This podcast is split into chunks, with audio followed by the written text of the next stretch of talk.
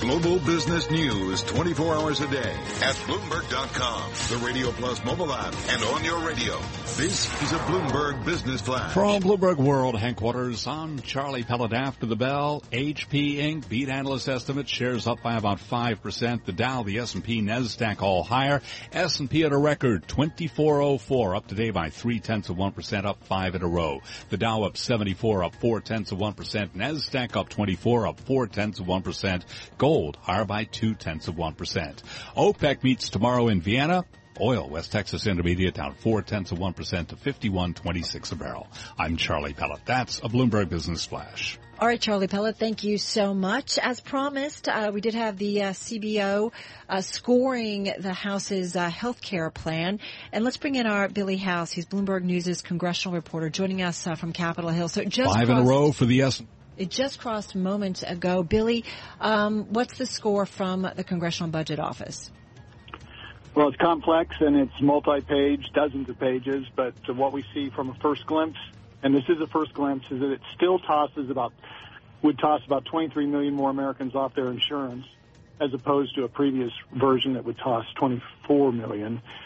It still pass, uh, slaps people over age 50 with an age tax of sorts, and also uh, undercuts protections for people with pre-existing conditions. Now, the key question is whether this meets the rules or meets the, has muster to go over to the Senate under reconciliation rules.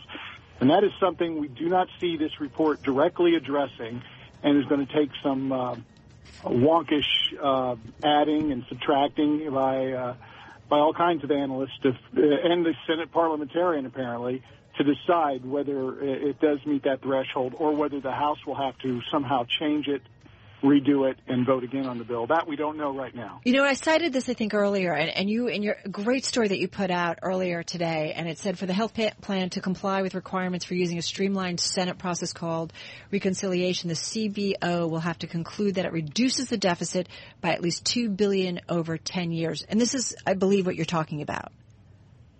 Yes, that's one aspect. There are other little wrinkles that it must do also. Uh, but that is one of the big ones. And not only that, within that, it must be one billion each from two separate jurisdictions of Senate committees. It gets that fine and wonkish in its detail. And right now, we're not seeing that spelled out specifically in the CBO report. And it's a, it's a tricky uh, uh, bit of math here because the CBO's got to sort of look at the different state by state provisions and the way that this works in different areas. And there's a lot you can see them juggling a lot of numbers in this. Well, absolutely. In fact, including the new uh, aspect of the bill that was added to attract more conservative votes, giving states the option of waiving off some insurance regulations. Um, uh, the CBO had to try to guess how many states might take that option and what the ramifications right. of that would be. And uh, they they say throughout this report that it's just guesstimates. So that is another murky part of this report as we are out of the chute right now. So what happens now? You understand how Congress works. Explain it to our listeners, like kind of what's the next step now? Well, what we're being told is that both sides of the aisle will present probably, uh, in effect, arguments over why the CBO report either says, A, this doesn't pass muster under reconciliation rules that would allow the Senate to pass their bill without Democratic votes, or B, it does pass uh, those requirements. And those will be made to the Senate parliamentarian, and she, uh, no doubt, will come under intense public pressure and uh, maybe political pressure within the Senate to decide whether this House bill can move over and thus reconciliation can continue with this bill, or whether maybe it has to start from scratch over in the House and do a bill again. Yeah, this, well, this is the key sentence in here. This says the CBO has determined that this bill is passed by the House would impose no intergovernmental mandates as defined by the Unfunded Mandates Reform Act. Is that what you're talking about? Yeah, well, that's part of it. Yes, exactly. Um, yeah. But that doesn't speak to the major issue about whether that this actually uh, obliges the uh, earlier passed budget uh, uh, requirements under the instructions. Right, and, and I also, I also that is going to take some detective work. Right, and I also do wonder about the president who has promised, you know, more health care for more people and at, uh, you know, making it more affordable. So, um, Billy, I know what you're going to be doing. You're probably re- be reading this uh, throughout the evening hours. um, thank you for being here, though, to break it down for us. Uh, Billy House, our Bloomberg News congressional reporter, uh, joining us uh, from the nation's capital. Bloomberg Markets brought to you by Pershing's Insight 2017 conference, a must-attend for advisors, June 14th through the 16th in San Diego. Register at PershingInsite.com. That's Pershing, I-N-S-I-T-E dot com. This is Bloomberg. You can call this song the United States Blues. Another day, another dead story for Bloomberg Markets. That's right. We're joined right now by the director of a, of a doc, documentary, Long Strange Trip, about the Grateful Dead. Amir Bar-Lev joins us right now. Uh, what story are you trying to tell here about the Grateful Dead? Well, it's it's a great American rock and roll story. It's maybe the greatest rock and roll story, um, and uh, you don't even have to be a fan to uh, find it interesting. Uh, Jerry Garcia was an iconoclastic guy who had some pretty radical ideas, and um, and it's a story about how those ideas collide with reality, and and uh, you know there's ups, downs, laughs, screams, and and a lot of uh, anarchy. Right, and and an unlikely success story when it comes to rock and roll, no? They didn't seek out success. That's one of the reasons that we admired them so much. They really were like anti-celebrity celebrities, and um, and uh, one of the great pieces of footage that we found was the carcass of the the uh, the documentary crew that came before us. Um, when the Grateful Dead were poised to, to have success through publicity and they had had their first hit, uh, there was going to be a documentary, but they dosed the camera crew with LSD so that uh, it wouldn't happen because um, they were infamously averse to publicity and, and rather have people having fun with them rather than than um, scrutinizing them and making a film. And they also took a very different business tack with their music in that they were would allow people to bootleg the concerts, and that led to a lot of the fame. I mean. Do you get a sense from your uh, with how from your documentary of how they approach the business of the music industry?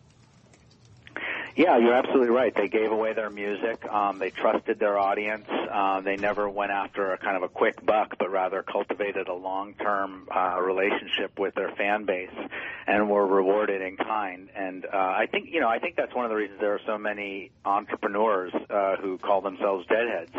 Um, you know, we we were all sort of deputized uh, by the Grateful Dead to take responsibility for what each show felt like. You know, uh, they never told us act this way or don't act that way, um, and and so it, it kind of it created a, a, a fan base that that all felt like they were um, on equal level with the band, and I think that's uh, you when you see you know so many deadheads. You mean wasted today?